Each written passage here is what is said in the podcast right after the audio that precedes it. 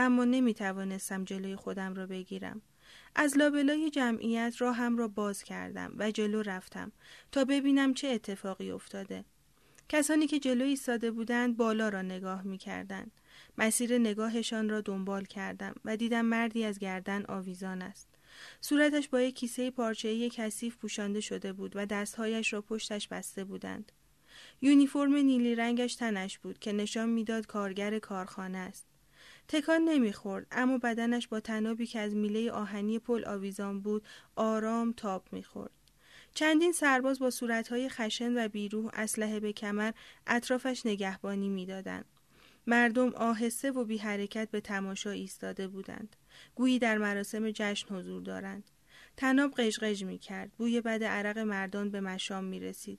از دیدن صحنه متحیر شده بودم، چون همه فقط تماشا میکردند، اما هیچ کس تکان نمیخورد و کسی به او کمک نمیکرد. جزئیات جسته گریخته‌ای در ذهنم مانده است. یادم میآید که چطور مرد کناریم سیگاری را روشن کرد و آن را کنارش گرفت و چطور موجی از دود لای انگشتانش جمع شد. کوچکترین نسیمی هم نمیوزید. ناگهان احساس کردم حتی هوا برای نفس کشیدن نیست. باید از آنجا فرار میکردم. با زور خودم را از بین جمعیت بیرون کشیدم. وقتی برای مادرم تعریف کردم که چه چیزی دیده بودم، رنگش مثل گچ دیوار سفید شد. پشتش را به من کرده و وانمود کرد مشغول انجام کاری است. با قرولند گفت دیگه هیچ وقت این صحنه ها رو نگاه نکن. در چند روز بعدی موجی از اعدام در سر تا سر شهر پخش شد. مادرم عصبی شده بود. او یکی از قربانیان را می شناخت. زنی به نام بی کیونگ سول. آن زن را متهم به فریفتن یک مقام بانکی ایالتی و دزدیدن پولهایش کرده بودند و باید در دادگاه خلق محاکمه می شد. مادر من هم روز محاکمه آنجا بود. البته اینها اصلاً محاکمه خلقی به حساب نمی آمد. تمام اتهامات را بلند می خواندند و بعد قربانی همانجا و همان لحظه اعدام می شد.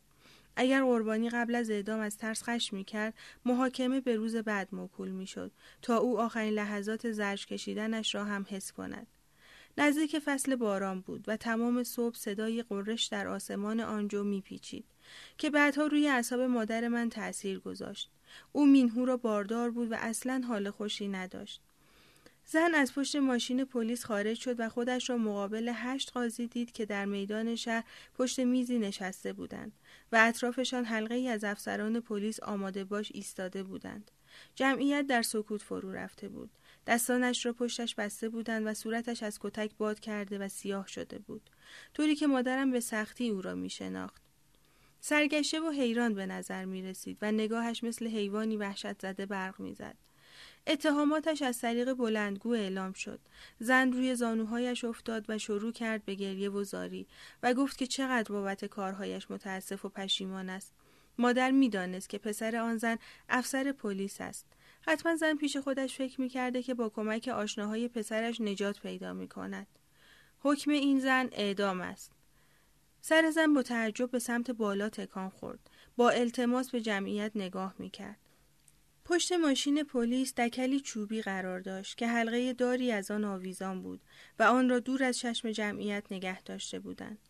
پلیس فوراً او را گرفت و سمت چوب اعدام کشاند. زن تقلا می‌کرد و لگد می‌پراند و زجه می‌زد، اما چیزی نگذشت که تناب دار بالای سرش قرار گرفت. تناب محکم کشیده شد و او را بالا برد. تکانی ناگهانی خورد و پس از چند ثانیه پیچ و تاب خوردن آرام گرفت. وقتی مادرم به خانه برگشت باران گرفته بود. حالتی منگ و عجیب در چشمانش بود. گفت که تا آن لحظه نمیدانست کشتن یک انسان به راحتی کشتن یک حیوان است. جسد آن زن را وحشیانه پشت کامیون پرت کرده بودند.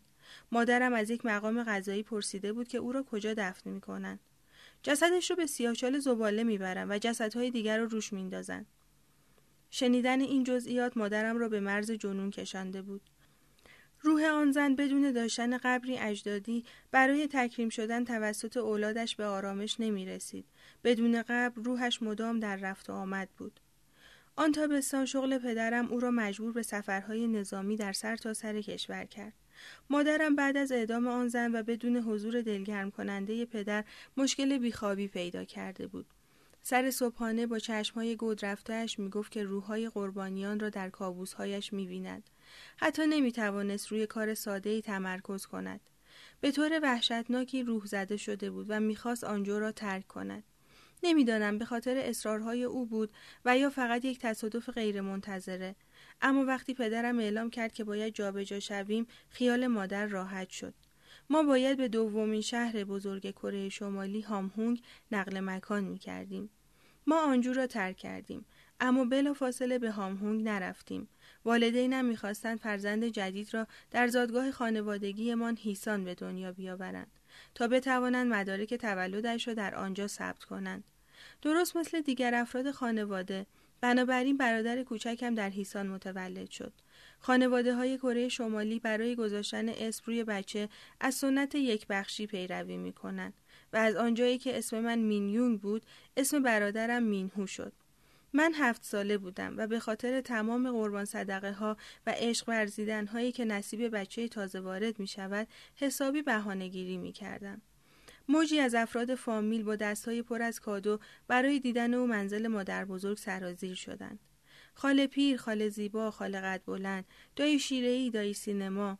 مادر از اینکه دوباره خود را بین اعضای خانواده و همسایه‌های قدیمی‌اش می‌دید، بسیار خوشحال بود و در پوست خود نمی‌گنجید. تنها یک مشکل خانوادگی وجود داشت که مادرم انتظارش را نمی‌کشید. والدین پدرم می‌خواستند نوه جدید پسریشان را ببینند. در آن زمان من هنوز حقیقت را در مورد اصل و نسبم نمی‌دانستم. فکر می‌کردم والدین پدرم پدر بزرگ و مادر بزرگ خونی من هستند، اما به دلایلی نامعلوم هنوز فرصت نشده بود همدیگر را ملاقات کنیم. خانه آنها زمین چوبی سردی داشت. من اصلاً از آنجا خوشم نمی آمد و حس می‌کردم مادرم هم آنجا را دوست ندارد. حضور پدر بزرگ کاملاً ما را معذب می‌کرد. او اصلاً کسی را به مکالمه دعوت نمی‌کرد. برای شام دور از ما پشت میز دیگری می‌نشست. مادر بزرگ اول غذای او را سرو می‌کرد و با اینکه این کار نشانه‌ای از احترام بود، اما انگار فاصله‌ای بین ما و او قرار می‌داد. پدرم که معمولاً آدم کم حرف و با اعتماد به نفسی بود، نگران به نظر می‌رسید و سعی می‌کرد تا با صحبت‌های زیاد و اضافی فضای سکوت را کمی پر کند. هیچ کدام از این حرف‌ها جای صحبت‌های خانوادگی‌مان را با خاله‌ها و دایی‌ها نمی‌گرفت. به محض اینکه به خانه آنها رسیدیم، حس کردم که هر دو مینهو را بیشتر از من دوست دارند. فقط وقتی مینهو را بغل می‌کردند یا وقتی او گریه می‌کرد و از خودش صدا در می‌آورد، لب‌های پدر بزرگ و مادر بزرگ به خنده باز می‌شد. آنها با او بسیار مهربان بودند، اما با من و مادرم خشک و رسمی برخورد می‌کردند. من به مادرم میگفتم دلیلش این است که مینهو پسر است و این انسان‌های قدیمی و سنتی نوه‌های پسر را به نوه‌های دختر ترجیح می‌دهند. مینهو تنها پسر والدینم بود و همین امر باعث می‌شد جایگاه مهمی در خانواده داشته باشد. در سالهای بعد هر زمان به دیدنشان می‌رفتیم، آنها فقط به مینهو کادو می‌دادند. الان می‌فهمم که حتما مادرم می‌دانسته این کار چه تأثیری روی من می‌گذاشته. به همین خاطر بود که تمام تلاشش را می‌کرد تا با من دست و دلباز و مهربان باشد.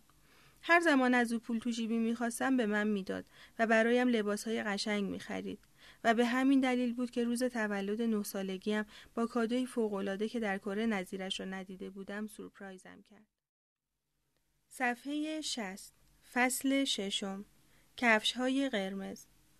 برای سفرمان به هامهون که در نواحی سواحل شرقی قرار داشت، بسیار ذوق زده بودم. در آن زمان هامهونگ قطب اصلی صنعت کره شمالی محسوب می‌شد و به عنوان مرکز تولید ونیلون، الیاف مصنوعی که در یونیفرم‌ها مورد استفاده قرار می‌گرفت و توسط کره شمالی اختراع شده بود، شهرت داشت. به قدری به این دستاورد می‌بالیدیم که شعرهای وطن دوستانه‌ای در موردش می‌سرودیم. این الیاف خیلی بدجور رنگ پس می‌داد. به سادگی آب می‌رفت، شق و رق می‌ایستاد و اصلاً در تن راحت نبود، اما به طرز شگفت‌انگیزی ضد حریق بود. همچنین هامهونگ معروف به داشتن رستوران‌های متنوع و سینمایی با شکوه، بزرگترین سینما در کره شمالی. آنقدر هیجان زده بودم که بیوقفه در مورد تعداد وسایل نقلیه در آن شهر صحبت می‌کردم. تعدادشان از آنجو خیلی خیلی بیشتر بود. همچنین تعداد زیادی دوچرخه وجود داشت. خیابان‌های پهن، بلوارهای مجلل با اتوبوس‌های برقی که با جرقه‌هایی بر فراز کابل‌ها آهسته در حرکت بودند و ساختمان‌هایی که قراضه و مخروبه نبودند. اما هوا بسیار آلوده بود. بعضی صبح‌ها آسمان به رنگ گوگرد زرد در می‌آمد و بوی گند مواد شیمیایی که از کارخانه بزرگ کودهای آمونیاکی بلند می‌شد همه جا را فرا می‌گرفت. رهبر کبیر خودش بارها از این کارخانه دیدن کرده بود و همانجا یک سری راهنمایی‌هایی به مسئولان داده بود. سخنانش همه جا پخش بود. روی پلاکاردهای نوشته شده با رنگ قرمز در سر تا سر شهر، حک شده روی لوح‌های سنگی و حتی بر دیواره کوه صد و هشتاد و دو سانتی متری تانگانگ. عکسش هم همه جا دیده میشد. بر دیوار نقش‌های شیشه‌ای رنگ، بر مجسمه‌های مرمر و برنز و روی تابلوهای کنار ساختمان‌ها که بعضی جاها او را سرباز و بعضی جاها دانشمند نشان میداد، یا اسطوره‌ای خشن و قدرتمند و یا دوستی خوش اخلاق برای بچه‌ها. با وجود مرتبه بالای پدرم در نیروی هوایی به ندرت پیش می آمد که محل سکونت ما جایی مناسب باشد. این بار خانه ما در یک پادگان نظامی دیگر بود، در ساختمانی شش طبقه از جنس بتون و بدون آسانسور. ما سه اتاق خواب داشتیم و آب لوله کشی ما سرد بود. خانه با کاغذ دیواری های زرد تزیین شده بود که بلافاصله مادرم آنها را با کاغذ های با کیفیت و قابل شستشو عوض کرد. همچنین دیوارهای حمام را با کاشیهای آبی پوشاند. در زمستان لوله‌های آب یخ می‌زد. در تابستان دیوارهای بیرون خانه‌ها بر اثر کپک سیاه می‌شد. با این حال شانس با من یار بود، هرچند کاملاً هم این موضوع را درک نمی‌کردم.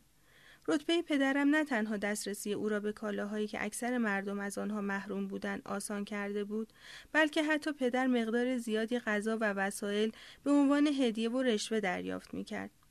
در واقع دولت موظف بود نیاز همه را از طریق سیستم پخش عمومی تأمین کند: غذا، سوخت، مسکن و لباس. کیفیت و مقداری که هر کس دریافت می‌کرد بستگی به اهمیت کارش داشت. هر دو ماه یک بار محل کار کوپن‌های سهمیه به کارکنان می‌داد که در قبال آنها می‌توانستند کالا دریافت کنند. هنوز تا چند سال پیش حزب در فکر لغو کردن پول بود. هنگامی که سیستم عملی شد، پول نقد دیگر تنها به عنوان پول تو جیبی و یا در سالن‌های آرایش استفاده می‌شد. اما اکثر اوقات برنامه‌ریزی سیستم مرکزی کافی نبود، چون مرتب ورشکست می‌شد. جیره‌ها کم می‌شد یا بر اثر دزدی ناپدید می‌شد. همین امر مردم را وادار کرده بود برای تأمین نیازهایشان بیشتر و بیشتر به رشوه و بازارهای غیرقانونی رو بیاورند که در آنها پول نقد و معمولاً ارزهای خارجی و نه کره‌ای مورد نیاز بود. هامهونگ به خاطر نانگ میون خوشمزه‌اش معروف بود، بنابراین ما اغلب برای خوردنش به رستوران می رفتیم. این غذا در واقع نودل‌های سرو شده در آش بیف یخ زده بود که با سس تند مزه‌دار می‌شد. البته انواع متفاوتی داشت. مادرم هنگام خوردن نانگ میون چشمهایش را می‌بست و با تمام وجود از آن لذت می‌برد. در حد اعتیاد عاشق این غذا بود. یک شنبه‌ها با دخترهای همسایه در حیاط بتونی جلوی آپارتمان بازی می‌کردیم. گاهی جست و خیز می‌کردیم و گاهی به یک نوع بازی لیلی به نام سابانچیگی مشغول می‌شدیم. ما بقیه شش روز هفته را یا در مدرسه بودم و یا درگیر فعالیت‌های بعد از مدرسه. البته فقط وقت بچه ها نبود که با برنامه های مختلف پر می شد، بلکه همه کارگران کارخانه ها، گروهک ها، سربازان، کارگران بندرگاه، کشاورزان، معلمان، خانه‌داران، بازنشستگان و پدر و مادر من مدام درگیر فعالیت های مختلف بودند. جلسات سازمانی بعد از ساعت کاری و یا فعالیت های شستشوی اذهان مثل مطالعات گروهی ایدئولوژیکی و یا بحث های شامل حفظ کردن سخنان رهبر کبیر و رهبر عزیز و یا شرکت در سخنرانی هایی که ساعت ها بعد از زمان کاری طول می کشید و از تاریخ انقلاب اولین حزب گرفته تا تکنیک های جدید پرورش خوک و نیروی برق و اشعار کیم جونگ ایل سخن به میان می آمد. این فعالیت‌ها بخشی از روش کمونیسم بود تا مطمئن شود کسی به زندگی انفرادی و یا خصوصی خود منحرف نمی‌شود. اما در واقع نوعی سیستم نظارتی هم محسوب می‌شد. مشارکت‌های همگانی دائمی به این معنا بود که کم پیدا می‌شد که در طول روز کسی ما را زیر نظر نداشته باشد. من دبستان را در آنجا شروع کرده بودم، اما حالا باید به مدرسه جدیدی در هامهونگ می‌رفتم که همین موضوع باعث ترسم شده بود. روز اول مادرم با هزار بدبختی من را وارد ساختمان مدرسه کرد. بچه ها به نظر خشن می رسیدن و حتی لهجهشان متفاوت بود. حس و حال روستا که در فضای مدرسه آنجا وجود داشت در این مدرسه دیده نمی شد. پرچم‌هایی که در راهروهای مدرسه آویزان بود، اولویت‌های ما را به طور واضح مشخص می‌کرد. بیایید برای کشورمان درس بخوانیم و یا همیشه آماده جانفشانی به سپهبد کیم جونگ ایل هستیم.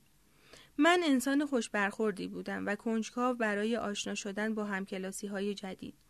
بنابراین خیلی زود از بین دخترها چندین دوست پیدا کردم و این به خاطر حس اعتماد به نفسی بود که خانواده‌ام در من ایجاد کرده بودند. در مدرسه بود که برای اولین بار با دروس زمان پالایش زندگی و جلسات انتقاد از خود آشنا شدم. این کلاس ها از زمانی که کیم جونگ ایل آنها را در سال هزار و نهصد و هفتاد و چهار معرفی کرد به خصوصیات بنیادی زندگی در کره شمالی تبدیل شدند که هنوز هم ادامه دارند. الزاماتی که همه با بیمیلی مجبور به پذیرش آنها هستند. این درس‌ها در مدرسه ابتدایی شروع می‌شوند و در تمام طول عمر فرد ادامه دارند. این کلاس‌های چهل نفره روزهای شنبه برگزار می‌شد. معلم ما بر این درس نظارت می‌کرد. همه به نوبت بلند می‌شدند. شخصی را متهم می‌کردند و به کار خطایی اعتراف می‌کردند.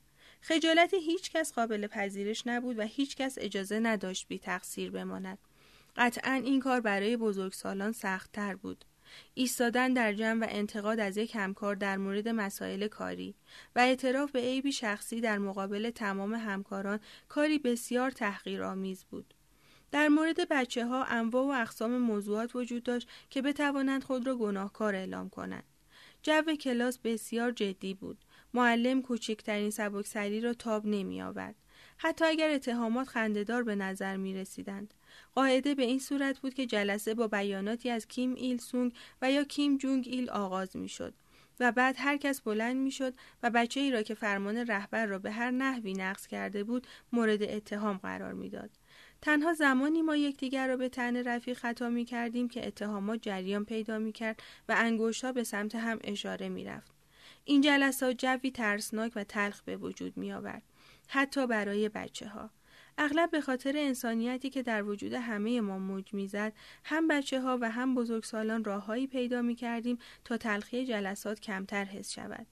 اگر من قدرت مواجه شدن با متهم کردن کسی را نداشتم، خودم را متهم می کردم که البته اجازه این کار را داشتیم. یا من و دوستم با هم قرار می گذاشتیم که یک هفته او من را متهم کند و هفته بعد من او را. آن هم با موضوعاتی از پیش تعیین شده و ساختگی.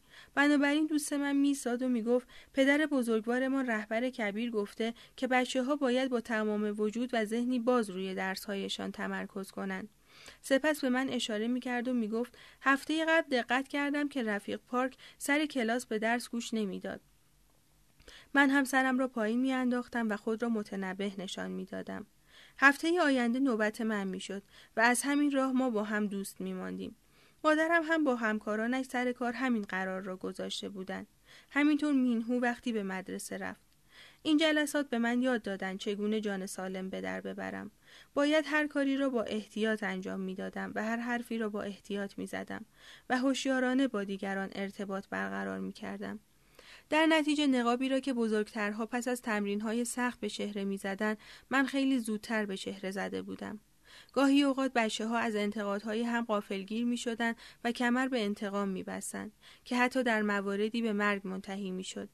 یک بار سال آخر راهنمایی بودم که پسری سر کلاس به پسر دیگر اشاره کرد و گفت وقتی اومدم خونتون وسایلتون جدید شده بود.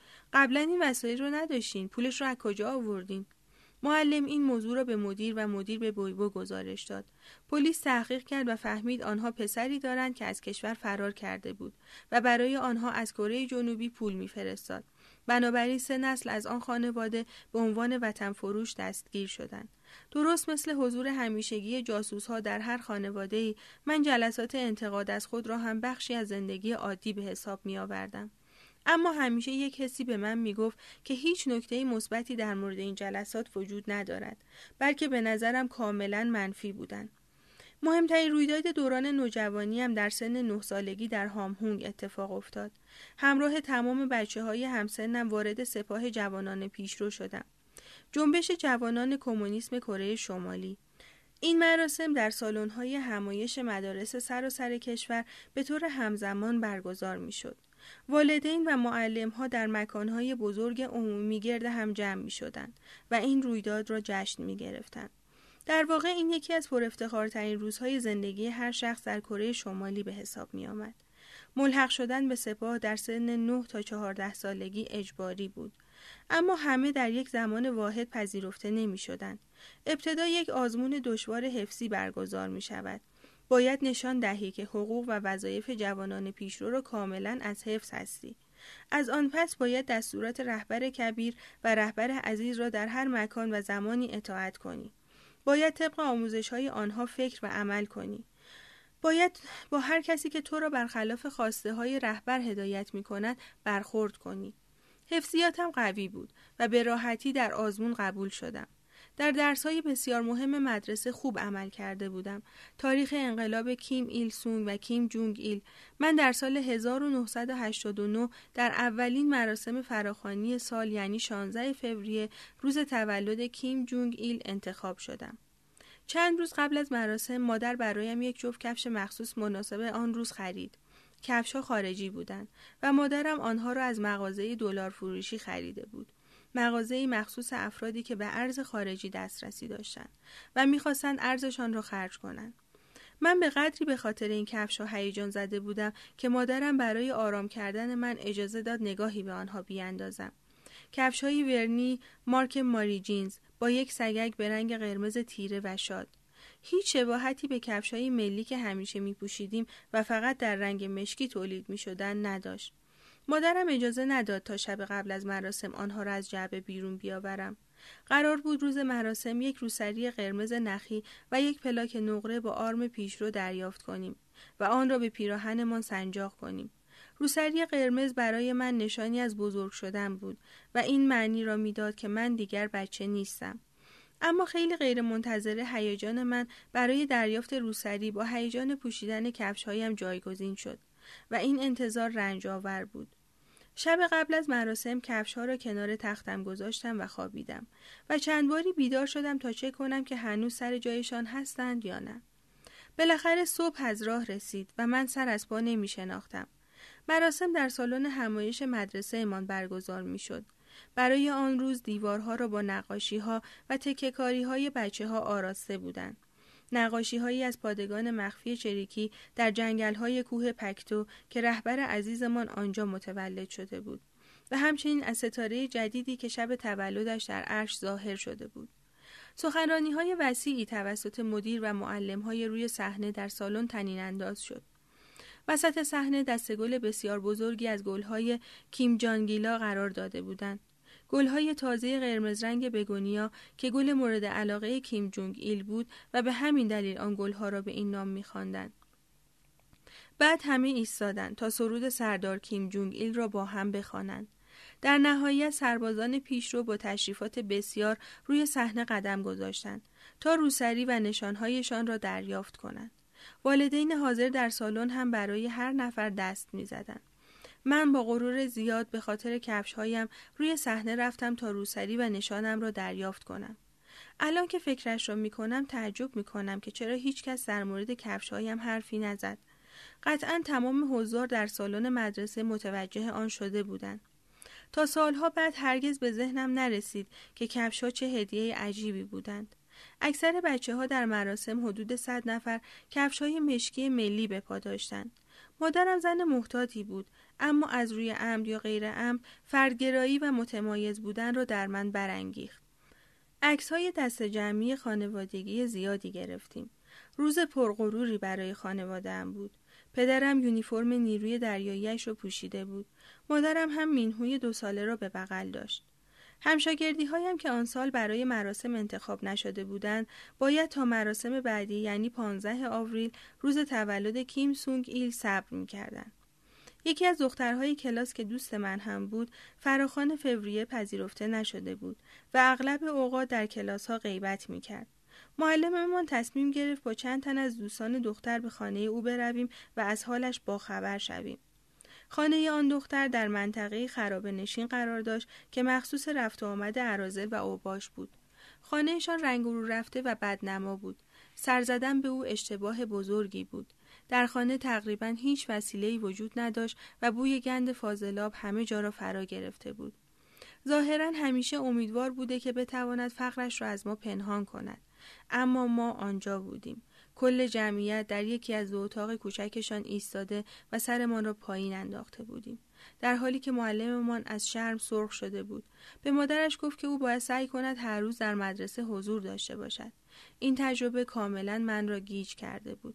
میدانستم که زندگی‌ها بر اساس رتبه درجه بندی می‌شدند، اما همه ما شهروندانی مساوی بودیم که در بهترین کشور دنیا زندگی می‌کردیم. رهبرمان زندگیشان را وقف آسایش ما کرده بودند، مگر اینطور نبود؟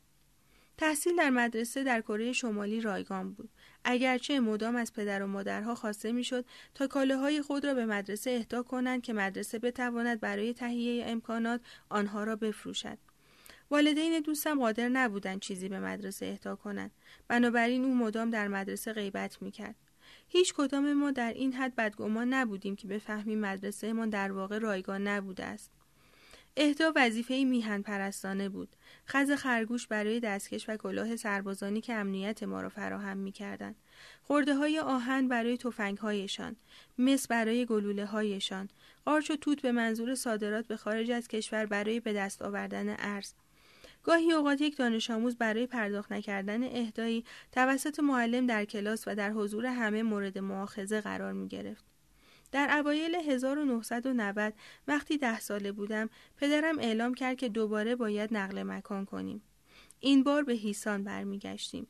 مادرم به اندازه کافی از آلودگی هوا و زندگی یک نواخت در هامهونگ خسته شده بود و دلش حسابی برای خانواده و هوای پاکیزه تنگ شده بود. او نمی‌دانست که شهری صنعتی مکان مناسبی برای بزرگ کردن مینهوست. بار دیگر مشتاقانه منتظر روز حرکت ماندیم. والدینم پیوسته در مورد هیسان و مردمانش صحبت می‌کردند.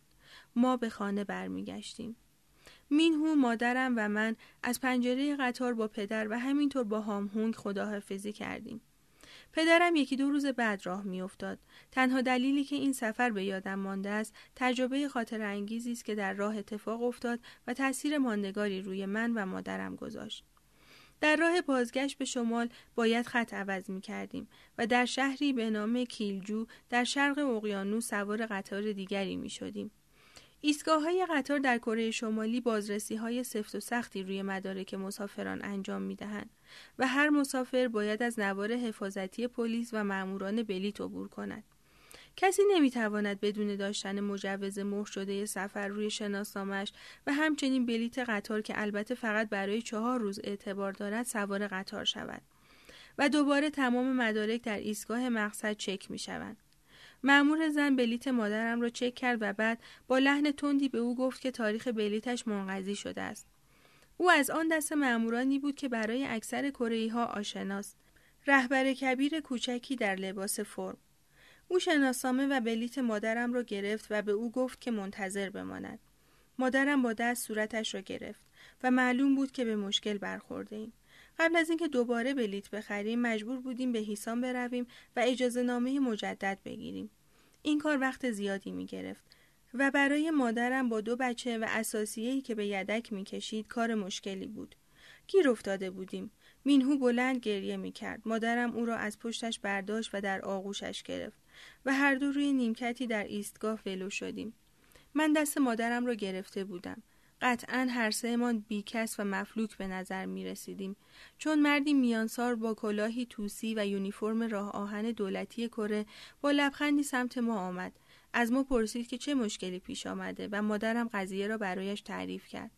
او به دفتر بازرسی بلیط‌ها رفت. آن مأمور زن آنجا نبود، اما مرد با مدارک و بلیط مادرم برگشت و آنها را به او داد و با صدای آهسته‌ای گفت وقتی قطار وایستاد سری سوار شین و اگه دنبالتون گشت قایم شین.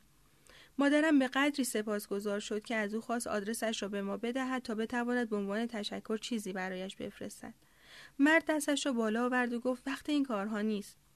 قطار با صدای جیغ به ایستگاه نزدیک شد و با خود بوی گند فاضلاب و فولاد را به همراه آورد. با صدای قیشی بلند توقف کرد و درها باز شد. سوار شدیم. واگن پر از جمعیت بود. مادرم خیلی سریع گرفتاریمان را برای مسافران تعریف کرد و از آنها خواست اجازه دهند که ما پشتشان دولا شویم و خود را پنهان کنیم. و همانطور که انتظار می رفت، یک دقیقه بعد صدای مأمور زن به گوش رسید که از مسافران روی سکو در مورد ما می پرسید. می دانستیم که بعد از آن سوار قطار می شود و سوار قطار شد و پرسید: شماها یه زن با یه نوزاد و یه دختر بچه ندیدین؟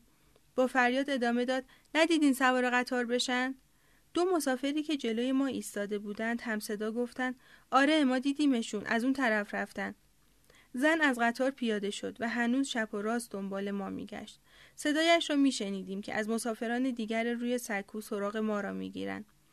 نفسهای ما را نگه داشته بودیم. چرا قطار حرکت نمیکرد؟ انگار که زمان نمیگذشت. بالاخره صدای تیز سوت قطار بلند شد. قطار خط عوض کرد و سر پیچ‌ها دلنگ دلنگ به هم خوردند. مادرم به من نگاهی انداخت و بالاخره نفس راحتی کشید. به قدری ترسیده بود که دوباره گریه مینهو بلند شد. محبت به غریبه ها در کره شمالی به ندرت پیش می آید. کمک کردن به دیگران ریسک بزرگی است. نکته تمسخرآمیزش اینجاست که دولت با اجبار کردن شهروندان به خوبی از همه ما متهم و جاسوس ساخته بود. به قدری آن اتفاق عجیب بود که مادرم بارها آن را تعریف می کرد و می گفت که چقدر از آن مرد و از مسافران ممنون است. چند سال بعد هنگامی که کشور وارد تاریک‌ترین برهه خود شد، یاد آن مرد افتادیم. انسان‌های مهربانی که دیگران را در اولویت قرار می‌دهند، اولین کسانی هستند که می‌میرند و ظالمان و خودخواهان جان سالم به در می‌برند. صفحه هفتاد و دو، فصل هفتم، شهر توسعه یافته. خانه جدیدمان در هیسان هم مثل قبل پادگان نظامی به ما اختصاص داد. همسایه ها عبارت بودند از دیگر مقامات نظامی و خانواده هایشان. محل سکونتمان مطابق بود با استانداردهای کره شمالی. دو اتاق خواب داشت و یک توالت. لوله کشی سیستم گرمایشی در کف زمین داغ بود که باعث میشد چسب زیر رجا نوعی کفپوش بر اثر گرم شدن بوی شبیه قارچ از خود ساطع کند. اما سیستم عایق بندی ساختمان ضعیف بود. زمستانها پشتمان گرم میشد ولی صورتمان یخ میزد. برای حمام کردن باید آب گرم می کردیم. طبق معمول مادرم تغییرات لازم را انجام داد و کاغذ دیواری ها و اسباب خانه را عوض کرد. برایش مهم نبود که هر بار باید درگیر اینجور کارها شود، چون از برگشتن به هیسان و ملحق شدن به جمع خانوادگی ما بسیار خوشحال بود. احساس می کردیم مستقر شده ایم. در سالهایی که نبودیم هیسان بسیار توسعه یافته بود.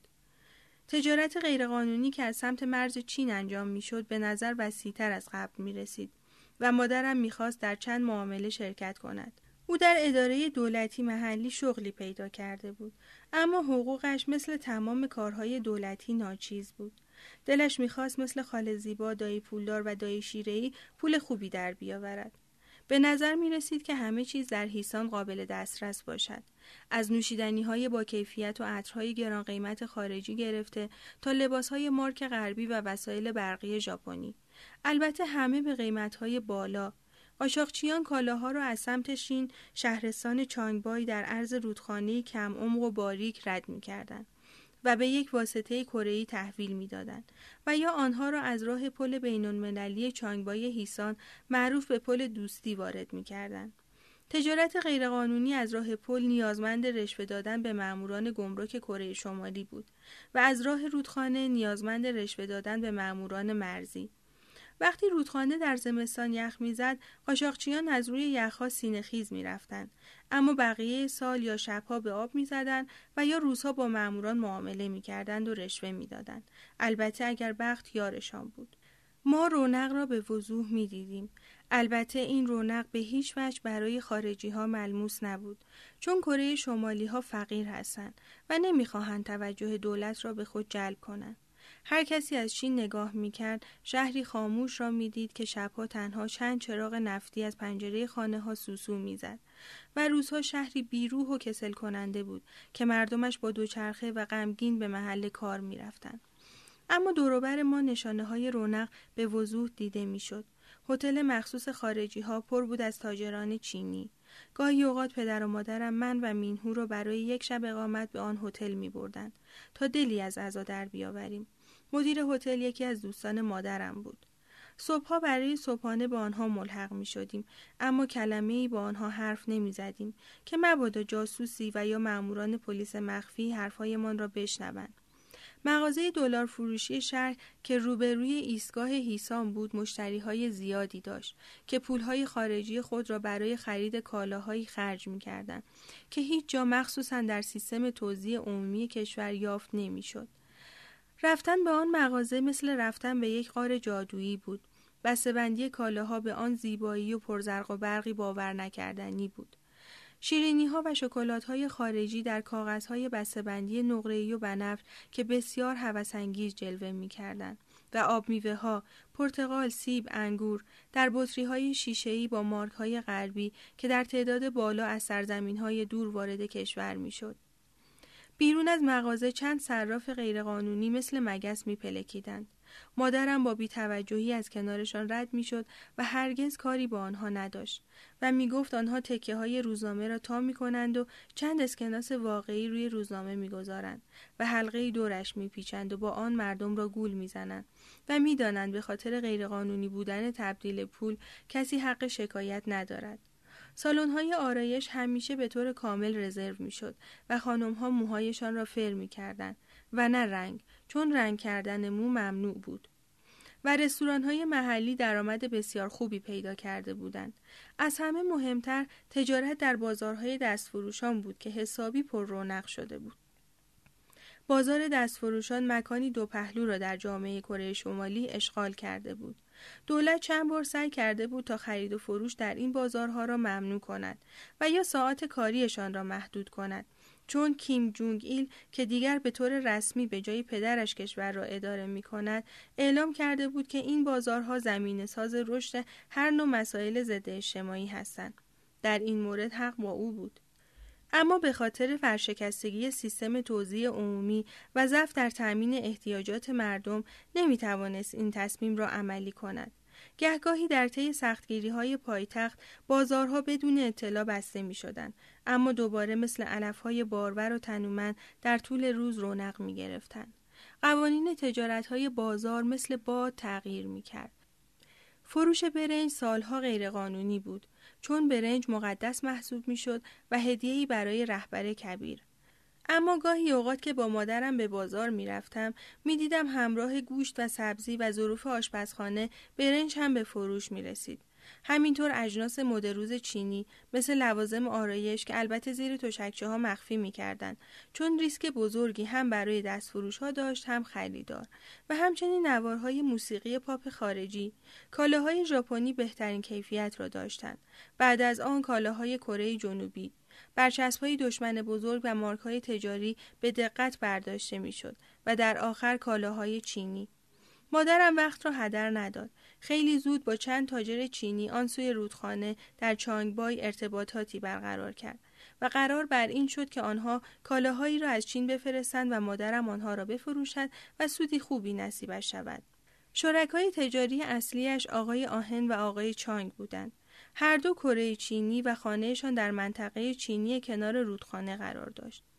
به دلیل رشد فعالیت‌های تجاری مادرم بود که در دومین سالی که به هیسان برگشتیم، مادرم من را پیش فالبین برد. ما صبح خیلی زود بیدار شدیم. هنوز هوا تاریک بود. پدرم و مینهو خواب بودند. بهار بود و جوانه‌های سبز خوشرنگ در طول خیابان‌های خاکی در حال شکفتن بودند. با عجله سمت ایستگاه رفتیم تا سوار اولین قطار به سمت دهوچنون شویم، دهکده‌ای که زن فالبین در آن زندگی می‌کرد. مادرم تعدادی از این افراد را می‌شناخت و پول زیادی برای آنها خرج می‌کرد. صبح خیلی زود بیدار شدن من را عصبی می‌کرد، اما مادرم گفته بود که دریچه روح نزدیک طلوع خورشید باز است. این وقت روز حرفاش دقیق‌تره. گاهی اوقات مادرم برای دیدن فالبین از صف جلو می‌زد. گاهی اوقات همه جا را دنبالش می‌گشت. یک بار همسایه‌ای به او گفته بود که ماشین مرسدس بنزی با شیشه‌های دودی به دنبال فالبین آمده و او را برای جلسه سری نزد یکی از اعضای بلندپایه حزب برده است. کره شمالی کشوری بیدین است. هر کسی را که با انجیل دستگیر کنند یا اعدام می‌شود و یا به زندان سیاسی می‌افتد. پرستش کیم تنها دریچه مجاز برای گرمی روح است. جادوگران و فالبین ها هم همینطور غیرقانونی هستند، اما اعضای بلندپایه رژیم با آنها مشورت می کنند. حتی شنیده بودیم که کیم جونگ ایل خودش نصایح آنها را پیگیری می کند. خانه فالبین بسیار قدیمی بود. خانه یک طبقه و چوبی با دیوارهای کاهگلی و سقفی پوشالی. نمیدانست همچنین خانه هایی هنوز هم وجود دارند. همچنین خانهش کج بود و بوی نم میداد. فالبین پیرزنی بود با موهای ژولیده که نوه دخترش را به تنهایی بزرگ میکرد. مادرم با صدای آهسته گفت: من یه سوال درباره تجارت دارم. شریک چینیم یه سری کالا داره. میخوام بدونم کی به دستم میرسه. در واقع مادرم همیشه میخواست بداند بهترین روز برای قاچاق چه روزی است که بی دردسر کارش انجام شود. بعضی وقتها که تاریخ دقیق از آب در می آمد، مادرم برای مراسمی پول میداد تا بچگونی را از خود دور کند. فالبین یک مشت برنج روی میز ریخت و با ناخن‌هایش تک تک دانه ها را جدا کرد و در دسته هایی مجزا گذاشت. بعد با دقت به کوچکترین دسته برنج ها نگاه کرد و شروع کرد به گفتن چیزهایی نامفهوم. نمی توانستم تشخیص دهم که روی صحبتش با ماست یا با روح ها. چیزی در مورد خوشیومترین تاریخ برای دریافت کالاها گفت. وقتی صبح اون روز از خونه بیرون میای، اول پای چپت رو بیرون بذار، بعد یکم نمک دور و برت بپاش و به درگاه ارواح دعا کن تا برات شانس بیارن. مادرم سرش رو به نشانه تایید تکان داد. انگار راضی شده بود. این هم دخترمه. و بعد اسم و تاریخ تولدم را به او گفت. فالبین مستقیم به من نگاه کرد، طوری که وحشت کردم. بعد چشمانش را به حالتی نمایشی بست. دخترت باهوشه، آیندهش به موسیقی وصله. در آینده برنج خارجی میخوره. وقتی سمت ایستگاه برمیگشتیم، خورشید بالا آمده بود و هوا صاف و پرتراوت شده بود. تخت سنگهای بالای کوه در آسمان قد علم کرده بودند و مه سفیدی در کوهپایه لای درختان کاج به آهستگی حرکت میکرد. مادرم دست من را گرفته بود و آرام در کوچه خاکی قدم میزد و به فالبینی فکر میکرد. از نظر او معنای برنج خارجی این بود که من در خارج زندگی خواهم کرد. بعد آهی کشید و فهمید که شاید پولش را بیهوده هدر داده. هیچ انسان معمولی اهل کره شمالی اجازه ندارد به خارج سفر کند، چه برسد به مهاجرت. کار با فالبین ها همین گونه بود. آنها به تو چیزهایی میگفتند و تو طبق باورهایت یکی را انتخاب میکردی. اما آنچه زن فالبین در مورد من گفته بود، من آن را بیشتر باور داشتم تا فالبینیش در مورد تاریخ قاچاق. من هم فکر می‌کردم آینده‌ام در موسیقی است. سالها بود که تحت نظر یک معلم خصوصی آکاردئون یاد می‌گرفتم و در نواختنش خوب بودم. نواختن آکاردئون در کره شمالی بسیار محبوب است.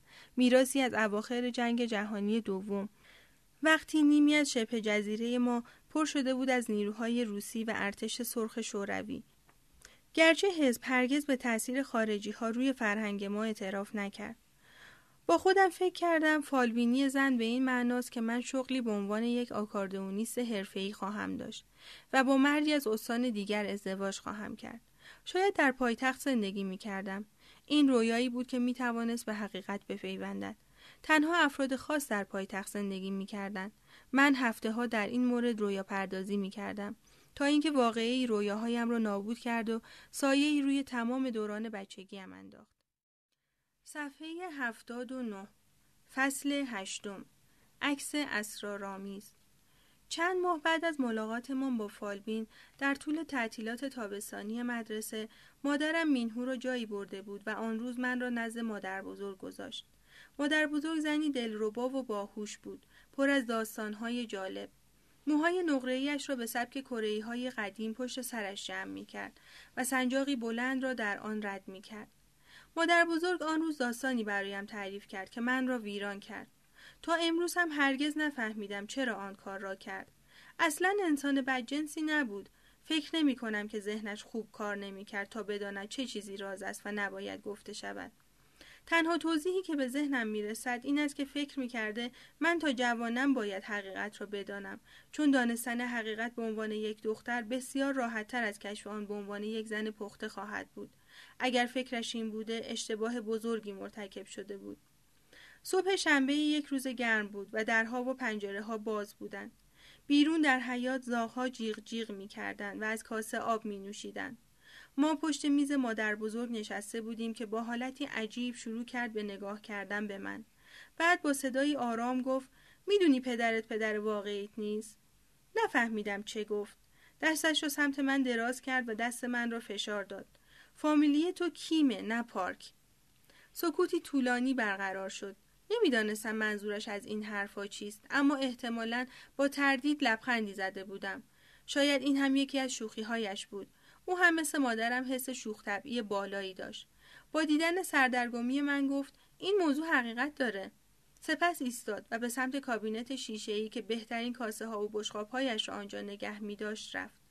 پایین کابینت یک کشوی کوچک بود. به سختی خم شد و پشت گردنش نخی دیدم که کارت حزب به آن آویزان بود. پاکت‌نامه‌ای مقوایی از کشو بیرون آورد و آن را به من داد. پاکت بوی نم و کهنگی میداد. بازش کن. دستم رو داخل پاکت بردم و عکسی سیاه و سفید از آن بیرون کشیدم. عکس مراسم عروسی بود. همان لحظه مادرم را شناختم. او عروس بود، در وسط عکس، با لباس زیبای چیماجه و گوری. اما صحنه برایم بی‌معنی بود. دامادی که کنارش ایستاده بود پدرم نبود. مردی بود قد بلند و خوش قیافه، با موهای صاف و جذاب که کت و شلواری غربی به تن داشت. پشتشان یک مجسمه بزرگ برنز از کیم ایل سونگ که مثل پلیس ترافیک دستانش را از هم باز کرده بود قرار داشت. مادر بزرگ به داماد اشاره کرد. این پدرته. این زن هم به زن زیبایی که سمت راست مرد ایستاده بود اشاره کرد. خواهرشه عمت. اون توی پیونگیانگ بازیگر سینماست. تو خیلی شبیه اونی. آهی کشید. پدر واقعیت مرد خوبی بود و تو رو خیلی دوست داشت. احساس کردم اتاق تیره و تار شد. هر چیزی که تا آن لحظه من را به واقعیت متصل می کرد ناگهان قطع شده بود. من روی موجی از سردرگمی شناور شدم. مادر بزرگ توضیح داد که مادرم بی نهایت عاشق پدرم بوده و نتوانسته با مردی که ازدواج کرده بود، یعنی پدر خونی هم، زندگیش را ادامه دهد. بنابراین از او طلاق گرفت. پدرم پدر خودم نیست؟ چشمانم پر شد از اشک. چگونه می توانست این حرف را بزند؟ هیچ حرفی نزدم. به نظر می رسید مادر بزرگ سؤال بعدی ذهنم را خواند. نمی توانستم دهانم را باز کنم تا سؤالی بپرسم. اگر دهانم را باز می کردم فرو می ریختم. او سرش را تکان داد و گفت مینهو برادر ناتنیته. به او خیره شدم، اما او همچنان آهسته جلو می رفت. چند سال پیش وقتی مادرت برای دیدن دایی پولدار میره پیونگ‌هانگ، تصادفاً پدر واقعیت رو توی خیابون می بینه. لرزشی وجودم رو فرا گرفت. دلم نمیخواست این مرد رو پدر من خطاب کند. مادرت عکس تو رو توی کیف داشته و بهش نشون میده. اونم حرفی نمیزنه، فقط چند دقیقه‌ای به عکس نگاه میکنه و قبل از اینکه مادرت بتونه جلوش رو بگیره، عکس رو میذاره توی جیبش و میره. اون عکس تو رو داره. چشمان مادر بزرگ سمت پنجره چرخید و به کوه‌ها خیره شد. بعد از اون قضیه من به خواهر هنرپیشش نامه نوشتم تا بپرسم چه بلایی سرش اومده. اونم برام نوشت که بعد از طلاق سریع ازدواج کرده و صاحب دو تا دختر دوقلو شده و اسم تو رو جیهای روی یکی از اونها گذاشته. جیهای اسمی که روز تولد رویم گذاشتند. سایه‌ای از روی صورت مادر بزرگ رد شد. اون نباید این کار رو می‌کرده. خرافاتی در کره شمالی وجود دارد که اگر شخصی دوباره ازدواج کند و نام یکی از بچه‌های ازدواج اولش را روی یکی از بچه‌های ازدواج دومش بگذارد، بچه‌ای که اسم رویش گذاشته شده می‌میرد. دختر هم اسم تو وقتی بچه بوده مریض میشه و می‌میره. در یک چشم هم زدن خانه مادر بزرگ را ترک کردم. در یک آن احساس پوچی، ترس و کرختی کردم. چیزی در مورد نگه داشتن این راز به من نگفت. اما میدانستم که هرگز نباید جلوی مادرم، پدرم یا هیچ کس دیگری به آن اشاره‌ای بکنم. آنقدر بچه بودم که نمیدانستم حرف زدن در مورد این موضوع دقیقاً همان کاری بود که باید انجام میدادم. به جای آن راز را در خودم پنهان کردم و شروع کردم به خودخوری و چنگ زدن قلبم. هنوز منگ بودم. تنها چیزی که میفهمیدم این بود که متوجه دلیل رفتار سرد مادر بزرگ و پدر بزرگ نسبت به خودم و دست و دلبازیشان نسبت به مینهو شده بودم. خون آنها در رگ‌های او جاری بود، اما در رگ‌های من نه. وقتی رسیدم خانه، مینهو روی زمین نشسته بود و داشت با مداد شمعی‌های رنگیش نقاشی می‌کشید. چیزی که کشیده بود من را شگفت زده کرد و دوباره چشمانم پر از اشک شد. کمی احساس خشم کردم. آن نقاشی خیلی ابتدایی اما زیبا بود و نشان میداد من، او، مادرم و پدرم همگی دستان همدیگر را گرفته ایم و زیر خورشیدی پر نور ایستاده ایم. درون خورشید عکس مردی بود که عینک به چشم داشت، کیم ایل سونگ. مینهو حالا پنج سال داشت، خیلی خوب بزرگ میشد و کمک کردن به مادرم را دوست داشت. لبخند دلنشینی داشت، اما حالا احساس میکردم دیواری شیشه‌ای بینمان قرار گرفته. او برادر ناتنی من بود. رابطه ما از آن پس تغییر کرد. دیگر من خواهر بزرگتری شده بودم که سرش داد میزد و با او دعوا میکرد و هرگز نمیگذاشت او پیروز شود. اکنون احساس پشیمانی میکنم برای رفتارهای آن دورانم. مادرم میگفت تو چه مشکلی داری؟ چرا نمیتونی یکم مثل مینهو رفتار کنی؟ سالها گذشت تا بتوانم اطلاعاتی که مادر بزرگ به من داده بود را حذف کنم و دوباره با مینهو ارتباط برقرار کنم. آن شب سر شام هیچ حرفی نزدم. مادرم در مورد مشکل تجاری که برای خاله زیبا به وجود آمده بود حرف زد. از مینهو خواست که قاشق و چنگالش را بالا نگیرد. پدرم مثل همیشه ساکت بود. انگار هیچ چیز عوض نشده بود. در نهایت گفت اتفاقی افتاده، امشب خیلی ساکتی. به بشقابم خیره شده بودم، نمیتوانستم نگاهش کنم. در کره شمالی خانواده همه چیز آدم است. بستگان خونی همه چیزند. سونگبون همه چیز است. او پدر من نیست. کم کم شروع کردم به پس زدنش و از او فاصله گرفتم. احساس می کردم عشقم را به او از دست دادم. دردی که در سینه داشتم این حس را به من میداد. شروع کردم به دوری از او. صفحه هشتاد و چهار، فصل نهم. کمونیست خوب بودن. به بچه‌های دیگر که در خیابان دور هم جمع شده بودند ملحق شدم. هرگز کسی دیر نمی‌کرد. روسری‌های قرمزمان را صاف کردیم و در صف ایستادیم. سرگروه کلاس که سرگروه مارش نظامی من هم بود پرچم قرمز را بلند کرد. ما هم پشت سرش راه افتادیم و در حالی که دستانمان را تکان می‌دادیم با صدای بلند شروع کردیم به خواندن سرود. رزمنده‌ای که کارهاش بی‌نظیره کیه؟ وطن پرستی که کارهاش موندنیه کیه؟ در سپتامبر هزار و نهصد و نود و دو مقطع راهنمایی را در هیسان شروع کردم. هر روز صبح رأس ساعت هشت پیاده‌روی نظامی داشتیم. آنقدر سرودهای ما را خوب از بر بودیم که خود به خود آوازها هماهنگ می‌شد. پاینده با سردار با شکوهمان، کیم ایل سونگ عزیز جاودان. روسری قرمزی که مدتها آرزو داشتم سر کنم دیگر برایم عذاب آور شده بود. اهمیت دادن به ظاهر و متمایز به چشم آمدن را از مادرم به ارث برده بودم. دلم نمیخواست لباسهای کسل کننده کره شمالی را بپوشم. دوست داشتم متفاوت به نظر برسم. همچنین بعد از اتفاقی که در بهار برایم افتاد بیشتر مراقب اندامم بودم. یک روز مادرم به مدرسه آمد تا با هم ناهار بخوریم. ما بیرون مدرسه زیر آفتاب کنار رودخانه نشسته بودیم و کوفته برنجی می‌خوردیم که ناگهان پسری از پنجره کلاس در طبقه دوم چنان بلند فریاد زد که صدایش تا چین هم رفت. هی hey, مینیونگ، مادرت چقدر زشته، برعکس تو. پسرهای پشت سرش زدند زیر خنده. من دوازده ساله بودم اما صورتم از خشم قرمز شده بود. هرگز فکرش رو هم نمی کردم که مادرم زیبا نباشد. من بیشتر از او احساس حقارت کردم. در واقع او خندید و به من گفت که آرام باشم. بعد گونه من را نیشگونی گرفت و گفت پسرها بهت توجه میکنن. ما کلاس‌های کره‌ای، ریاضی، موسیقی، هنر و اصول اخلاق کمونیستی داشتیم. ترکیبی از ملی‌گرایی کره شمالی و سنت‌های نامشخص که فکر می‌کنم هیچ ربطی به کمونیسم نداشت. البته با توجه به آنچه در غرب یاد گرفته بودم، همچنین شروع کردم به یادگیری روسی، خط چینی، جغرافی، شیمی و فیزیک. پدرم در مورد یادگیری خط چینی خیلی به من سخت می‌گرفت و می‌گفت که یادگیریش بسیار مهم است.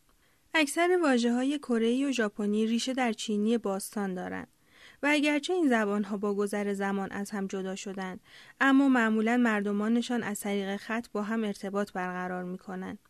یادگیری خط چینی برای من بی‌معنی بود چون مسائل مهمتری برایم وجود داشت که باید به آنها فکر می‌کردم، مثل لباس‌ها و پسرها.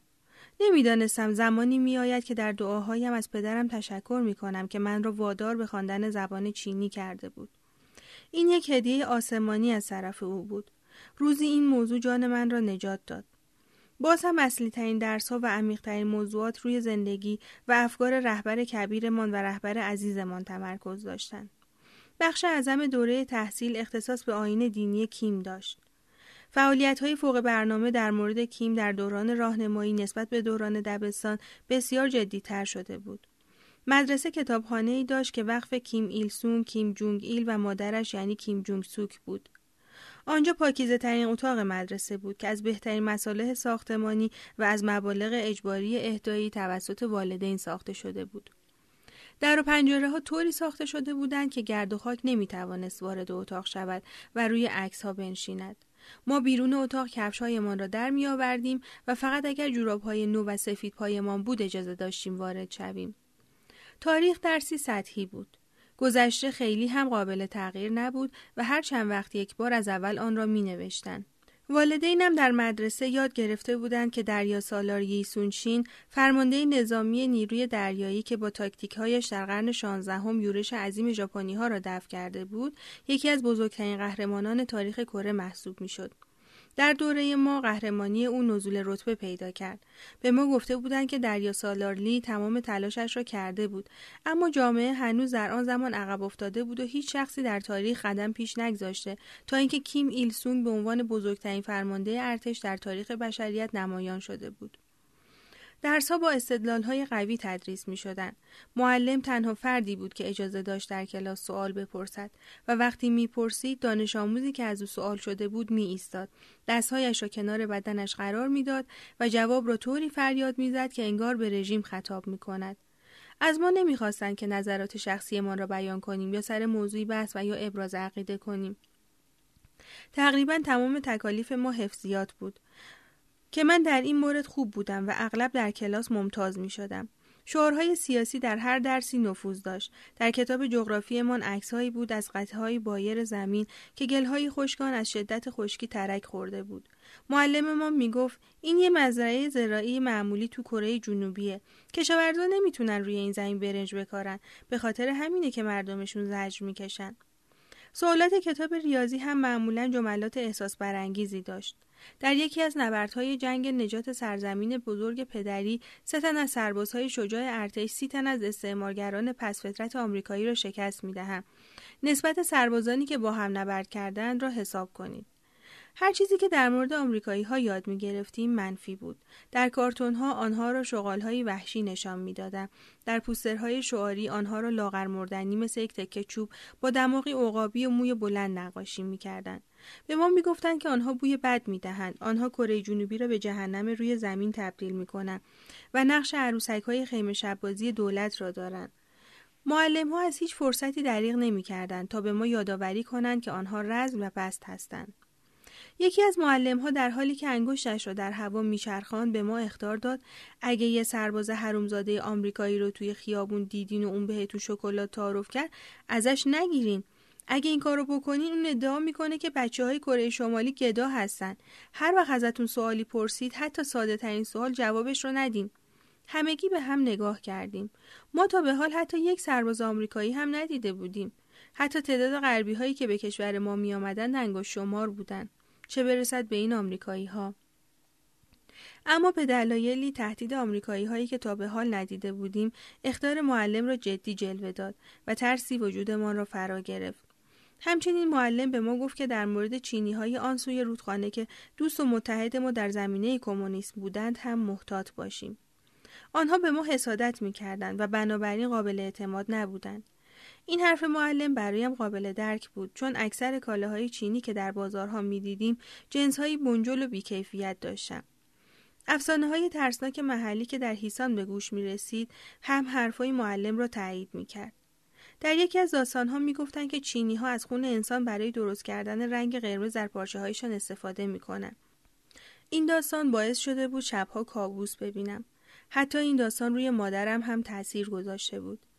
یک بار وقتی تخمای حشره‌ای را در آستر لباسخوابی که تازه خریده بود پیدا کرد، با خودش فکر کرد که تولید کنندگان چینی عمدن آنها را در لباس جاسازی کردند. یک روز اوایل ترم بود که یکی از معلمان موضوعی را اعلام کرد. تمرین و آمادگی برای جشن‌های همگانی به زودی شروع می‌شد. او گفت که این جشن‌ها برای تحصیل ما بسیار ضروری هستند. تمرینات، سازماندهی و نظم و انضباطی که برای این تفریحات لازم بود، از ما کمونیست‌های قوی می‌ساخت. منظورش را با مثالی از گفته‌های کیم جونگ ایل واضح‌تر بیان کرد. از آنجایی که هر بچه‌ای می‌داند لغزش تنها یک نفر در یک اجرای همگانی که هزاران نفر در آن شرکت دارند باعث نابودی کل اجرا می‌شود، پس هر بچه باید یاد بگیرد که خواسته‌هایش را تحت فرمان خواسته‌های جمع در بیاورد. به بیانی دیگر، اگرچه ما به قدری جوان بودیم که این موضوع را نمی‌فهمیدیم، جشن‌های همگانی به ما کمک می‌کرد تا عقاید شخصیمان را خفه کنیم. تفریحات بزرگ در مقدس‌ترین تاریخ‌های تقویم برگزار می‌شدند. ما به جز هفته‌های بسیار سرد کل سال را در حال تمرین بودیم. تمرینات در زمین بازی مدرسه برگزار می‌شد که در گرمای تابستان بسیار طاقت فرسا بود و تمرین نهایی در استادیوم هیسان اجرا می‌شد. با شکوه‌ترین روز سال، پانزدهم آوریل، روز تولد کیم ایل سونگ بود. من در راهپیمایی تبل می‌زدم. این راهپیمایی توسط ژیمناست‌ها در روز دوم ژوئن که روز کودکان نام داشت برگزار می‌شد. ما داخل شهر راهپیمایی می‌کردیم و پرچم‌های قرمز بلند و موجدار را با خود به نمایش می‌گذاشتیم. بعد از آن برای سالروز پیروزی جنگ آزادی سرزمین بزرگ پدریمان در روز بیست و هفتم جولای به مدرسه‌های دیگر ملحق می‌شدیم و در گروهی بسیار عظیم سرود تمرین می‌کردیم. کمی بعد از آن نوبت جشن‌های همگانی می‌رسید که در پانزدهم آگوست، روز آزادی که این روز را برای پایان حکمرانی ژاپن جشن می‌گرفتند و روز دهم اکتبر، روز تأسیس حزب برگزار می‌شدند. در طول سال وقت زیادی باقی نمی‌ماند تا به تحصیل واقعی و فعالیت‌های خصوصی بپردازیم. من از این جشن‌های بزرگ و همگانی اصلاً خوشم نمی‌آمد. بسیار با اعصاب آدم بازی می‌کرد و پر استرس بود. اما هیچکس شکایتی نمی‌کرد و عذر و بهانه هیچکس هم پذیرفته نمی‌شد. من و دوستانم در تفریحات همگانی که در استادیوم هیسان برگزار می‌شد، در قسمت کارتگردانی بودیم. این بخش از هزاران بچه تشکیل می‌شد که نمایش تمرین شده بی‌عیب و نقصی از کارت‌های رنگی را به نمایش می‌گذاشتند. بچه‌ها کارت‌های رنگی را در هوا می‌گرفتند و تکان می‌دادند و با آنها تصویرهای غول‌پیکر می‌ساختند. همگی با موزیک، حرکات ژیمناستیککاران و یا رژه‌ها هماهنگ بودیم. هرچند هیچ کداممان این حرفها را نمی‌زدیم، اما همیشه نگرانیمان این بود که لغزش تنها یک نفر می‌تواند کل اجرا را خراب کند. این امر من را پر از هراس و وحشت می‌کرد. ما بی‌وقفه تمرین می‌کردیم تا جایی که بدون نقص اجرا کنیم. هر کداممان بسته بزرگی با خود داشتیم که مخصوص کارت‌ها بود و باید به ترتیب از آنها استفاده می‌کردیم. رهبر گروه جلوی صف می‌ایستاد و عددی را بالا می‌گرفت که نشان می‌داد کارت بعدی که باید از جعبه در بیاوریم چه رنگی است. وقتی علامت می‌داد، همه همزمان با هم کارت‌ها را بالا می‌بردیم. آخرین تصویری که توسط کارت‌ها در مراسم نشان داده می‌شد، چهره رهبر کبیر بود با تاج گلی طلایی و براق و بچه‌ها کارت‌های طلایی را تکان می‌دادند تا درخشش تاج بیشتر شود. ما هرگز نمی‌توانستیم تصاویری را که خلق می‌کردیم ببینیم، اما وقتی استادیوم پر می‌شد و صدای غرش جمعیت بلند می‌شد، با ده‌ها هزار تشویق کننده که فریاد می‌زدند عمرت دراز باد، مرد بزرگ، مرد بزرگ، مرد بزرگ، آدرنالین ما هم به هیجان می‌افتاد. اواخر اولین سال مدرسه راهنمایی، مراسم‌هایی در سالروز جنگ کره برگزار شد که تأثیر عمیقی روی احساسات من گذاشت. روز مراسم با سخنرانی‌هایی توسط معلم‌ها و مدیر در حیاط مدرسه آغاز شد که صحبت‌هایشان را با جملاتی رسمی از طریق میکروفون شروع کردند. صبح بیست و پنجم ماه ژوئن سال هزار و نهصد و پنجاه ساعت سه صبح، در حالی که مردم ما خواب بودند، دشمن ما کره جنوبی به ما حمله کرد و تعداد زیادی از مردم بیگناه ما را کشت. سپس عکس‌هایی به ما نشان می‌دادند که تانک‌های بزرگ لب مرز حرکت می‌کردند و مردم ما را در خانه‌هایشان قتل عام می‌کردند. ما تا حد مرگ با دیدن این عکس‌ها گریه کردیم. اهالی کره جنوبی همه ما را قربانی کرده بودند. من از حس کینه و انتقام این بی‌عدالتی می‌سوختم. تمام بچه‌ها همین حس را داشتند. بعد از آن مدام با هم بحث می‌کردیم که اگر یکی از اهالی کره جنوبی را ببینیم با او چه کنیم. علی‌رغم فعالیت‌های همگانی خسته کننده و پایان ناپذیر، من قلمروی خصوصی داشتم که می‌توانستم به آنجا پناه ببرم، به کتاب. کتاب خواندن عادتی بود که از مادرم یاد گرفته بودم. کتاب‌هایی داشتم تصویردار از افسانه‌ها، اسطوره‌ها و داستان‌های قومی و اجدادی. همچنین یک جلد کتاب کنت مون کریستو به زبان کره‌ای داشتم که عاشقش بودم. اما بعضی از صفحاتش را سانسور کرده و چنان به هم چسب زده بودند که باز کردنش محال بود.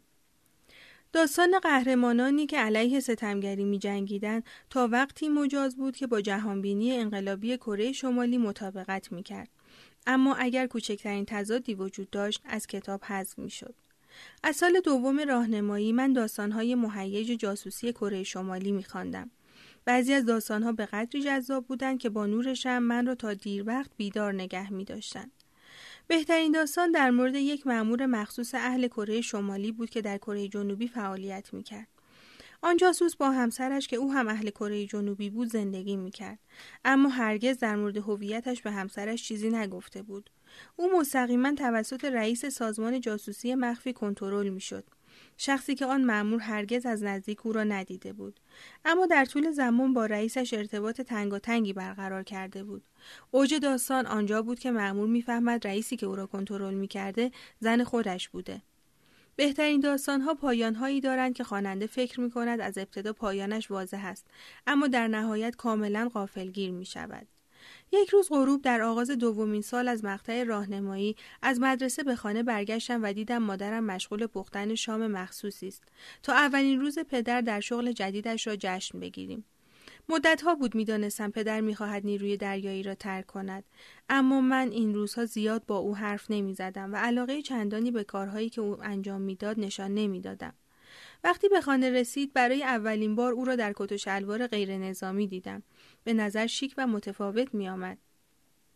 عادت داشتم او را در یونیفرم آبی توسی‌اش ببینم. پدر دیگر در یک شرکت بازرگانی که توسط ارتش کنترل می شد کار می کرد. لبخند عمیقی به صورت داشت و گفت که هفته آینده برای کار به چین می رود. بعد پاسپورت جدیدش را به من نشان داد. تا به آن موقع از نزدیک پاسپورت ندیده بودم، اما علاقه چندانی نشان ندادم. اگرچه مادرم بسیار ذوق زده بود، داشتن همسری با اجازه سفر به خارج از کشور موقعیت اجتماعی بالای یک خانواده را نشان میداد. ما داشتیم به سمت جهان پیش می رفتیم. تنها باری که سرشان با پدرم صحبت کردم، آن هم نه زیاد با احترام، وقتی بود که از او پرسیدم کار جدید تجملاتیش دقیقاً چیست. پاسخی نامفهوم و سربسته به من داد. مشخص بود که بناس رازی سر به مهر باشد. پشت پلک نازک کردم و از سر میز بلند شدم. مادرم از دستم عصبانی شد، اما پدر همونطور ساکت نشست. میدانستم او را آزردم، اما بیش از همیشه از دستش دلخور بودم. این هم واقعیت دیگری بود که داشتند از من مخفی میکردند. درد ناشی از اصل و نسبم به هیچ وجه کم نشده بود. نمیتوانستم تشخیص دهم که پدرم تنها برای حمایت از من بود که راجع به شغلش توضیح مشخصی نمیداد. سفرهای شغلی پدرم به چین شروع شد و گاهی اوقات یک یا دو شب را دور از خانم سر می کرد. بنابراین شب آتش سوزی بخت با ما یار بود که پدر هم همراه مادرم در خانه بود. دو ماه بعد به خاطر خستگی و درد از تمرین‌های تفریحات همگانی خیلی زود به خواب رفتم. کنار مینهو خواب بودم که صدای گریه مادرم من را بیدار کرد و پدرم به اتاق ما هجوم آورد. پشت سرش نور نارنجی رنگی شعله‌ور بود و همه جا را دود ناشی از سوخت هواپیما پر کرده بود. ما نتوانستیم هیچ چیزی را از خانه نجات دهیم، به جز لباس‌های تنمان و تابلوهایی که پدر تنها چند ثانیه قبل از فرو ریختن سقف از روی دیوار قاپیده بود. تمام کتاب‌های عکسدارم، رمان‌هایم، آکاردئون و گیتار عزیزم همه از بین رفتند. اما من چیز ارزشمند دیگری هم در خانه داشتم که با آتش دود شد و به هوا رفت. چیزی که نگه داشتنش به قدری خطرناک بود که میتوانست ما را روانه زندان صحرایی کند. حالا که فکرش را میکنم میبینم آتش لطف بزرگی در حقمان کرده بود. صفحه نود و سه، فصل دهم، سرزمین سنگی. چند ماه قبل از آتش سوزی یکی از بهترین دوستانم عده‌ای از دوستان صمیمی‌مان را در حیا جمع کرد. من عادت داشتم با دخترهای بزرگتر از خودم که در زمینه موسیقی فعالیت داشتند دوست شوم. این دوستم دختر رئیس پلیس شهر بود. شنیده بود که نوارکاست‌های غیرقانونی موسیقی پاپ کره جنوبی را می‌شود خیلی مخفیانه از دلالان مطمئنی خریداری کرد. خیلی زود همگی ما صاحب چند عدد از این کالاهای ممنوعه شدیم. ما جزو اولین اهالی کره شمالی بودیم که به این آهنگ‌های داغ و پرطرفدار گوش می‌دادیم. گروه کوچکی از ما کم کم قرارهای مخفیانه گذاشتیم و آخر هفته‌ها خانه یکی جمع می‌شدیم و وقتی والدین و خواهرها و برادرهایمان بیرون بودند می‌رقصیدیم و همصدا با خوانندگان کره جنوبی جوهی اونمی و هیولچول می‌خواندیم و می‌چرخیدیم، البته با صدای آهسته. در رقص از خودمون حرکات جدید می ساختیم. در حقیقت چیز زیادی در مورد اینکه مردم چگونه با موسیقی پاپ می رقصن نمی دانستیم. می دانستیم که اجازه نداریم از موسیقی دشمن بزرگمان لذت ببریم، اما خبر نداشتیم جرممان تا چه حد سنگین است. تا اینکه خبر در هیسان پیچید که چند زن محلی به جرم گرفتن مهمانی و پخش موسیقی کره جنوبی به زندان صحرایی فرستاده شدند. یکی از اعضای گروهشان آنها را لو داده بود. از آن به بعد دیگر روی تختم دراز می‌کشیدم و در تنهایی به نوارها گوش می‌کردم. آهنگ مورد علاقه هم سرزمین سنگی نام داشت که خواننده‌اش کیم وی اون جونگ بود و در مورد زنی بود که کیم عاشقش شده. گروه کور کیم را همراهی می‌کردند. حتی اگه دوستم نداشته باشی تا بی نهایت دوستت دارم. حتی اگه از خواب بیدار نشم تا بی نهایت دوستت دارم. عاشق این همه احساس بودم. در مورد عشق‌های نوجوانی بود و طوری قلبم را نوازش می‌کرد که وجودم پر از عشق و اشتیاق می‌شد. این احساسات داشتن من را عوض می‌کردند. احساس می‌کردم دارم بزرگ می‌شوم. موسیقی کره‌ای هرگز چنین حسی به من نمی‌داد. کشور ما موسیقی پاپ خود را داشت، اما با آهنگ‌هایی مثل خوشبختی ما در آغوش سردارمان است و یا جوانان به پیش. از گوش دادن به آنها چندشم می‌شد. خودم یاد گرفتم که چگونه سرزمین سنگی را با آکاردئونم بنوازم. در و پنجره ها را میبستم و مراقب بودم که صدا بلند نباشد. اما یک روز صبح وقتی مشغول تمرین بودم، یک نفر محکم در خانه من را کوبید. خشکم زد. یکی از همسایه ها جلوی در ایستاده بود. میخواست به محل کارش برود. به من گفت که صدای نواختنم را شنیده است. ترس وجودم را گرفت. میخواست من را لو بدهد یا فقط اخطار بود. با کمال تعجب دیدم که لبخند زد و گفت که صدای نواختنم او را احساساتی کرده و به او انرژی داده. بعد هم سوار دوچرخه‌اش شد و رفت. حرفش خیلی عجیب بود. حالا فکر میکنم که او کاملا میدانست من موسیقی کره جنوبی مینواختم و میخواست با من ارتباط دلی برقرار کند. علامتی بدهد، مثل دست دادنی مخفیانه. چند ماه بعد، قبل از اینکه نوار کاست‌های قاچاقم با شعله‌های آتش نابود شوند، تمام آهنگ‌ها را حفظ شده بودم، مخصوصا شعر و آهنگ‌های سرزمین سنگی که بعدها مایه آرامشم شد. آهنگ‌های پاپ کره جنوبی نوعی آگاهی مبهم از جهان آن سوی مرزهای کره شمالی به من داد. اگر در کل آگاهی بیشتری داشتم، امکان داشت دنبال سرنخ‌هایی بگردم که نشان دهد جهان بیرون دستخوش تغییرات شگرفی است. تغییراتی بزرگ که حکومت را تحت فشاری می‌گذاشت که هرگز تجربهش نکرده بود. یادم نبود که روس‌ها اجازه داده بودند تا کمونیسم در شوروی سقوط کند. آن هم به قول کیم جونگ ایل بدون شلیک حتی یک گلوله. اما این کار چنان تأثیری روی کشور می‌گذاشت که کم کم مخفی کردنش برای رژیم سخت شده بود. شغل والدینم و معاملات تجاریشان به این معنا بود که ما غذای کافی داشتیم. هنوز متوجه این موضوع نشده بودم که سهمیه غذای ضروری هر فرد که توسط سیستم پخش عمومی تأمین می‌شد در حال کاهش بود و یا توزیعش بی حساب و کتاب شده بود. حتی به این موضوع هم توجه نمی کردم که دولت در سال هزار و نهصد و نود و دو کمپینی تبلیغاتی راه انداخته بود با شعار بیایید دو وعده غذا در روز بخوریم که می گفت دو وعده غذا سالمتر از سه وعده است. تمام کسانی که برای به دست آوردن پول به خودشان هیچ تکانی نمی دادن، کماکان برای تهیه مایحتاجشان جیره‌خوار دولت شده بودند و کم کم به رنج و مصیبت افتادند. و اینگونه شد که جابجایی بعدی خانواده ما ما را به لبه جهان بیرون کشاند، به قدری نزدیک به جهان بیرون که هر کسی می توانست به سویش برود. انگار بخت و اقبال تدبیر کرده بود ما به جهان بیرون نگاهی بیاندازیم. خانه جدیدمان درست مقابل ساحل رود یالو قرار داشت. من می توانستم از جلوی در خانه سنگی در آبهای چین پرتاب کنم. صفحه نود و هفت، فصل یازدهم. این خانه نفرین شده است. در مجاورت خانه ما چندین خانه یک طبقه بود که با کوچه های باریک از هم جدا شده بودند. این خانه بزرگتر از خانه های قبلی ما بود. خانه سفید با سقفی سفال پوش و دیوارهای سفید بتونی. سه اتاق خواب داشت، هر کدام در عرض ساختمان.